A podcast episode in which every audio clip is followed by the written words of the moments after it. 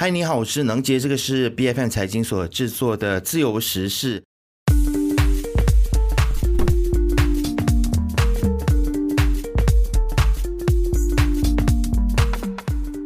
其实呢，很多人都知道说，华人的传统观念呢，就是长大了就要成家立业啊，所以买房子、结婚对很多人来说，很像就是一个人生的必经之路。当然，有一些人也觉得说，买房子未必是真的是拿来住的啊，而是拿来投资的。也就是因为这样子呢，在世界各地，我们都看到房价一直不断的在飙升当中。那这几年呢，特别是在中国哦，这个房价在疫情之前，我们看到它飙升到一定的程度呢，很多一般人他们。都没有办法负担得起住房，但是随着中国的房地产在这一两年接二连三的出现暴雷，那即便像是恒大、碧桂园、融创等等的这些比较大的房屋企业呢，都纷纷的。遇到了很多的问题，那么中国的房地产的企业呢，也都纷纷的抛售资产，以回笼资金来应对正在持续蔓延的债务危机。那即便是在海外的这个优质的这个资产呢，也不得不挂牌求购哦，这个情况像还是蛮严重的。那这种抛售海外资产的动作呢，就引起了海外相关行业相当的不安。那大家都会担心说，那这些国家的房地产的投资，还有他们的一些房价呢，会受到了一些冲击。那么由于于中国的这个企业抛售的这个资产，到目前为止还不是很多，这个价格的数据还不是很完整，所以我们很难对于中国的房地产的市场的衰退它的影响呢做出一个比较准确的判断。但也就是因为这样子呢，海外的监管机构还有这个市场都非常的担心，他们认为说这种的情况可能会掩盖中国房地产危机的外溢效应，增加银行放贷的一些困难度。那在马来西亚，其实我们有很多这个中国的房地产的企业在我们。这边投资啊，所以大家也会担心说，中国现在目前房地产的这一些乱象，还有这些危机，是不是会影响到我们马来西亚的房地产的行业呢？那更令人担忧的就是，会不会进一步影响到我们整体的经济的表现啊？所以今天呢，我们就邀请到了信恒资产基金经理助理叶家明来到我们的节目当中，跟我们来谈一谈中国房地产接二连三的这个暴雷，是否会烧到我们马来西亚呢？我们先来欢迎一下叶先生。哎，你好，你好，是那其实呢，今天我们就马上来破题哦，就是中国的这个房地产呢，其实一直以来对中国来说，它是贡献中国的这个经济蛮多的哦，是高达百分之四十的经济增长。那么这一连串的这个暴雷事件呢，现在大家都在说，这个对于中国来说，这个是很严重的问题哦，也可能会导致它的这个经济疲软不振。那这会不会是一场金融风暴的前兆呢？你怎么认为？呃，那么就要看你怎么定义金融风暴。如果对于金融风暴的定义是股市大幅下滑，我觉得这个已经是已经发生的一个事情。我们可以看到，A 股的沪深三百指数、港股也从两三年前的最高点下滑了百分之大概五十吧。所以，以股市下滑来说，其实金融风暴已经发生了。可是，如果你是觉得会不会有这个系统性风险的发生呢？我觉得不会，因为中国的金融系统是比较封闭的，里面的资产呢或者债务，我可以说大部分都是人民币来计价，所以不会好像造成呃零八年美国金融海啸那样的效应。是因为当最坏的情况发生的话，中国人民银行理论上是可以印钞票来解决这个问题，所以我不觉得会发生系统性的那个风险的问题。而且中国政府的最高领导层。在每一次的政治局会议，当你看他们 statement，他们都会一直的在重复，会严守不发生系统性风险的底线。所以，我对中国政府在那一方面还是有信心的。那其实因为这个经济的问题，它也会牵涉到了所谓的这个社会安全嘛。那其实中国政府它是一个非常重视这个国内维安的一个这样子的一个政府哦，所以它不能够让这个经济垮，要不然的话可能就会影响到它政治，会引发很多的效应跟问题。那但是中国内部不会垮，但是它会不会影响到外部呢？因为我们也看到说，马来西亚跟中国其实关系还蛮密切的啊。然后我们也看到说，当世界都在逐渐的，我们都在说，呃，很多的国家，特别是西方国家跟中国。在脱钩的这个同时，或者是大家都在做着 China Plus One，或者是这些的所谓的供应链在出走的时候，但是马来西亚似乎跟中国的关系越来越密切。所以你觉得中国现在它所面临到的这些房地产的这些问题，会不会影响到我们？我只能够说，那个影响会是间接的，会是因为房地产问题影响中国经济疲弱，进而影响马来西亚的经济，因为我们是一个原材料出口国。而中国是我们最大的贸易国家，所以不多不少一定会对我们的原材料出口会有一定的影响。而且第二个影响会体现在中国公司对于马来西亚的直接投资那一方面，随着中国经济的疲弱，中国公司的利润缩水，那么它对外，尤其是马来西亚的投资也相应的一定会减少。另外一个最后的影响，就是因为中国国内的需求不振，那么造成很多行业都有这个供应过剩的问题。那么，for 中国企业，他们要赚钱要怎么做呢？就只有把他们的产品销出海外，包括马来西亚。那么对我们的造成对我们国家的影响会两个方面。对于消费者而言是好的，因为我们可以更便宜的买到他们的商品，例如电动车啦，或者是太阳能光伏产品。那么对于呃我们的制造商呢就不好，因为我们要跟更便宜的中国货品来竞争，所以那个呃影响是多维度了。所以这个也是我长期以来自己心中的一个疑问啊，就是因为我看到有很多的西方国家啊，它可能是因为政治的原因啦啊，或者是意识形态的原因，但是呃，我们看到很多国家它是现在正在反倾销，那也很有可能是为了要保护自己国内的产业嘛，对不对？但是。你觉得我们马来西亚政府在于这个反倾销的意识上面，其实足不足够？因为我其实看到，包括了像是电动车，现在有大举的这个中国的电动车，或者是中国的呃各式各样的产品，它是进入到马来西亚。我们不要讲倾销了啊，对，但它的确是进入到马来西亚。那你你说的对消费者好，但是对产业的影响，其实我们国家的政府有没有足够的这个警惕去思考，说要如何去防范对于我们自己本地产业的一些影。影响或者对于经济的影响呢？我觉得对我国政府，他们首先也要看，呃，从中国进口的商品在马来西亚有制造吗？我刚才所提到的电动车和太阳能光伏产品，有大量的制造电动车和太阳能光伏，至少从目前为止来看还没有。所以我觉得政府对于这方面也没有什么太大的担心，相反。我们的消费者会受益于更便宜从进呃中国进口的商品。但是其实有很多的，比如说汽车的产业或者汽车日像日本的汽车的品牌，他们可能在呃本地组装 CKD 等等啊，所以这个部分的话，其实会会有所影响嘛。就是本来我们已经形成了一个本地组装的这个产业链，那其实中国。的这些电动汽车，当它进来马来西亚的时候，当然我也看到很多本地组装，所以你觉得这个事情是它会造成的是一个产业的良性竞争，还是说它会变成一种恶性竞争？其实你要看从哪一个角度来看，对呃，日本企业在我们国家做 CKD，那么如果更便宜，那么中国的汽车企业同样也可以在我国呃做相应的 CKD 吧？是，所以我觉得那个。影响来讲会是比较中性的。了解，好，我们再回到这个中国的房地产啊暴雷所带来的一些影响的部分啊，就是现在我们也看到中国的人口他们也进入了老龄化的一个状况，那年轻人好像也开始躺平。当然，我们在马来西亚好像也有看到年轻人开始躺平这样子的一个文化哦，啊，大家都不想努力了啊，所以呃，现在中国的年轻人也好，马来西亚的年轻人也好，都觉得说这个房子很像是一个遥不可及的东西啊。那中国的央行也出手了，那。啊，房贷的利率猛降，买房的成本大减啊！你认为这样子的一个措施对于中国的房地产是有帮助，它来进一步复苏的吗？我觉得这种措施，例如降息或者什么，一定会有帮助。可是目前为止，我觉得那个帮助不大，不是很大，不是很大，因为呃，我觉得他们在这方面的政策已经是迟了，尤其是对于房地产。他们是在去年七月政治局会议过后，才意识到房地产的供应和需求已经发生重大变化，所以从那时起，他们也没有什么再提什么房住不炒的概念。呃，从那时起，他政府也开始慢慢的放松限购啊，一些降低利息啊，一些比较我会说比较小的政策。可是因为中国房地产众所周知，在几年前是一个重大的泡沫，而这个泡沫已经破裂了。那么现在中国啊，房地产新开工面积从一从两年前最高峰时期已经下跌了百分之五十。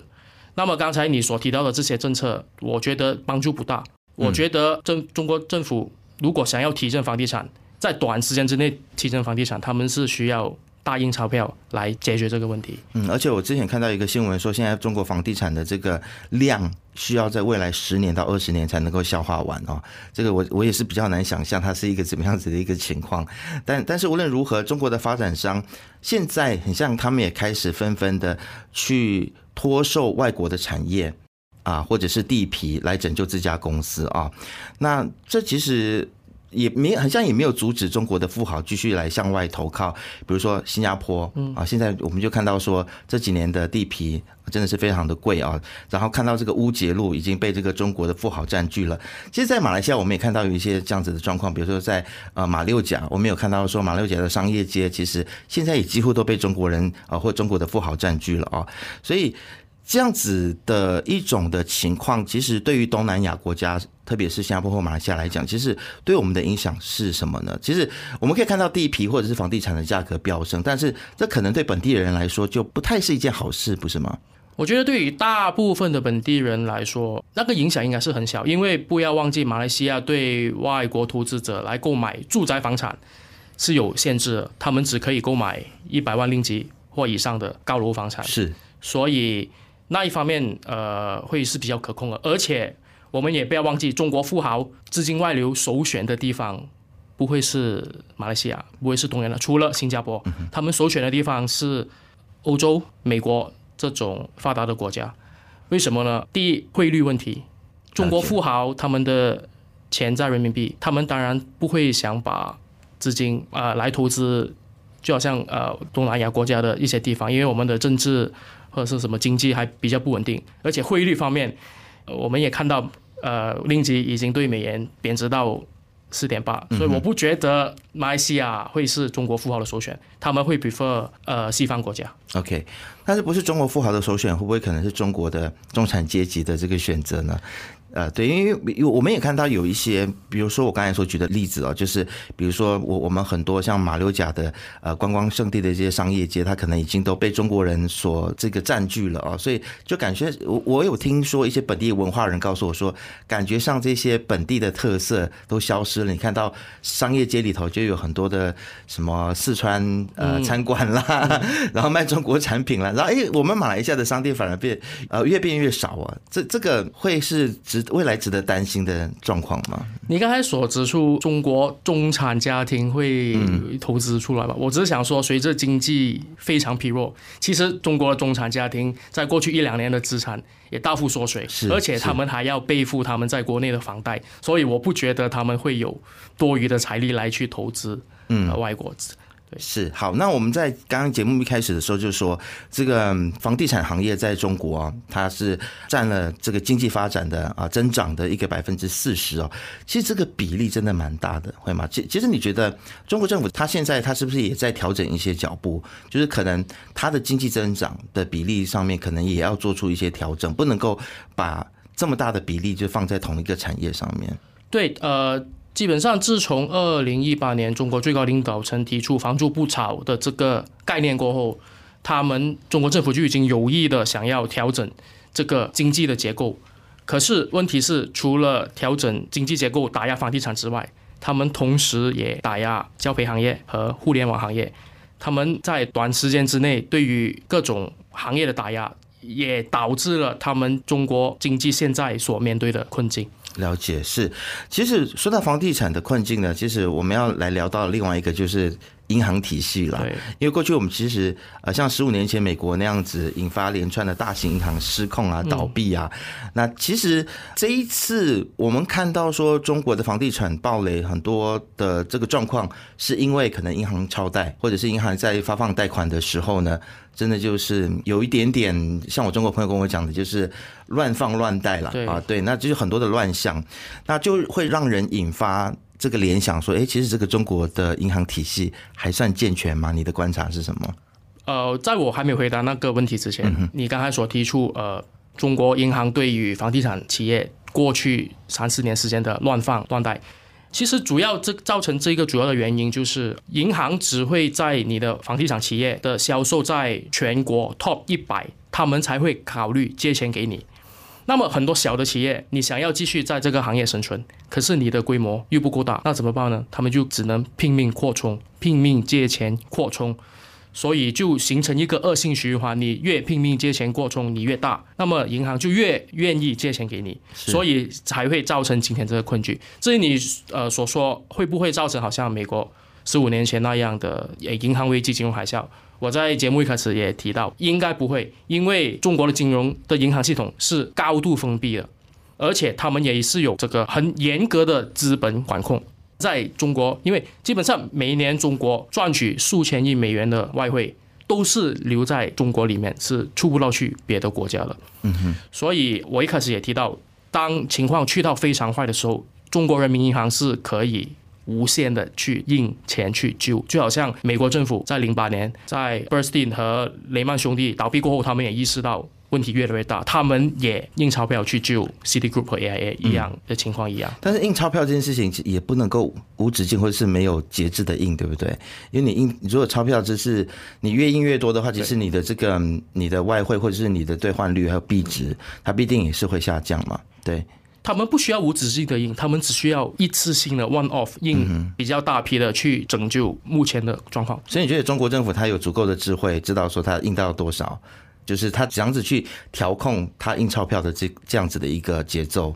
你觉得他是他是有这个智慧，或者是他们是懂得如何去调节的？他们是懂，而且我们觉得他是太过保守了。嗯因为呃，你觉得他印的还不够多？他印印的还他没有印，OK，他还对于他目前的困境来说，他基本上印的还不够多。不要忘记，他们从二零二一、二零二二年封控了一两年，高度严格的封控。他们是没有派钱的，嗯可是你看美国，他们派钱派了两三年。我不要讲美国，就算马来西亚，我们不是那么大国家，我们也有派钱，可是中国是没有派钱的。相反，他们还打压，所以 instead of 印钞票，他们反而是略显紧缩。因为我觉得他们最高领导层也是被二零零八年过后，呃，我不记得你记得吗？中国是印了一个四万亿。二零零八年过后，造成二零一五、二零一六年呃很多 over supply 的问题发生。对，而且他们也看到，最近美国因为在疫情期间大印钞票，造成通货膨胀率居高不下，也是他们所担忧的一个地方，所以才造成他们现在不是很敢大印钞票。嗯，那其实现在有很多的这个中国的房地产的这些公司来马来西亚，然后来这边发展。你就像我们在节目的一开场的时候有介绍到的，那他们可能为了要解决国内的这个资金的问题，他们也会去抛售国外的一些资产。你觉得，其实他们现在在就是整个中国房地产跟马来西亚房地产之间的这个关系啊，它会不会影响到我们这边的房地产投资者呢？我觉得，呃，中国房地产企业在马来西亚大举投资，这个应该是四五年前的事情吧，也不是这一两年前的事情。而且最近这一两年也没有什么看到有。什么中国房地产过来投资，而且他们大举抛售，其实是杯水车薪啊。对于他们在国内所面对的问题，嗯哼，对，就就是其实他这边的体量还是稍微比较小的啦。但不单只是这边，全世界体量比起他在国内，因为不要忘记他们在二零一七八年曾经很 aggressive 的去外国投资，可是给中国政府喊停，嗯，所以到那之后也没有什么这种事情发生了。了解，所以。呃，如果像你刚才这样子说的话，似乎对于我们这边的呃房地产，不管你是要买来自己住也好，或者是你要买来投资也好，其实中国现在发生的这些种种的问题，我们在马来西亚是不太需要太担心吗？我觉得不需要太担心，因为中国房地产暴雷已经不是今年或者去年是，是从二零二一年第三季度开始发生。如果有所影响的话，我觉得已应该已经体现在我们的产业价格之上。了解，你觉得其实马来西亚在房地产啊，我们自己的政府了，我们在房地产的这个调控上面，或者是在房地产行业的这一个发展上面，你觉得我们管理的还算好吗？有没有什么事情是呃，我们可以从中国的这个暴雷当中，我们去借鉴来提醒我们自己的呢？可是我觉我觉得，相对于中国而言，马来西亚对房地产的管理已经是相对不错了。我们是。我们我没有记错的话，我们的国家银行从二零一四一五年已已经开始对我们房产的打压，所以幸好有他们的打压，我们在二零二零年疫情期间，人民的生活还算不错。而且不要忘记，其实马来西亚比中国更早发展起来，他们所面对的问题，其实我们在一九九七年金融风暴已经面对过了，嗯哼，所以我们其实也从那已经学习了不少东西，所以我我会说，我们马来西亚对于这方面的管理会比中国政府更好。OK，你你觉得其实现在在马来西亚的房地产有没有 over supply 的状况呢？其实，因为这个其实我也有自己在找这个房地产的时候在观察，我会觉得说，可能我自己在吉隆坡啦，我会觉得很像选择很多，多到有一点你难以下手的感觉。哎，这个也好，那个也好啊，但可能在吉隆坡以外就不是这样子的一个状况。你你自己的观察是什么？我自己的观察是，相对于二零一四一五年来说，呃，现在房马来西亚房地产已经比那时候好很多了，呃，降温很降温很多了。OK，好，所以我们还是在一个比较比较合理的发展的一个这样子的状况啊。好，那最后呢，就是既然今天请到了专家，当然也要帮我们的观众来问啊，就是我们投资者应该要注意些什么啊？特别是想要投资房地产的话，要如何尽量避免自己踩到地雷？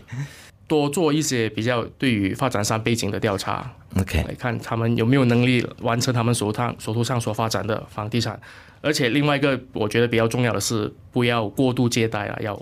量力而为。嗯，就好像从中国呃两三年前，因为房地产价格一直上，很多人是跟亲戚朋友借钱来给首付，我觉得那个是有一点。不健康的，嗯，而且我现在看到很多这个菜篮族啊，就很像在疫情之后，他们又恢复活动了啊，就是开始在 shopping for property，就是房子一间一间的买。有时候我都在怀疑说，哎，大家真的是能够付得出贷款吗？对，其实做功课很重要了。对对。呃，虽然我们的这个烂尾楼的情况没有中国那么严重，但是还是要注意了，还是有一些烂尾楼了，还是有一些发展上没有办法，呃，房子给完全建好啊，所以做功课非常重要。好，我们今天就非常谢谢信恒资产基金经理助理叶嘉明先生来到我们的节目当中，跟我们聊了这么多，谢谢你。谢谢谢谢。自由时事是 B F N 财经制作的节目，你可以在财经的网站 C A I G I N 的 M Y B F N 的网站以及手机应用程式，以及到各大播客平台听到我们的节目。下次见。you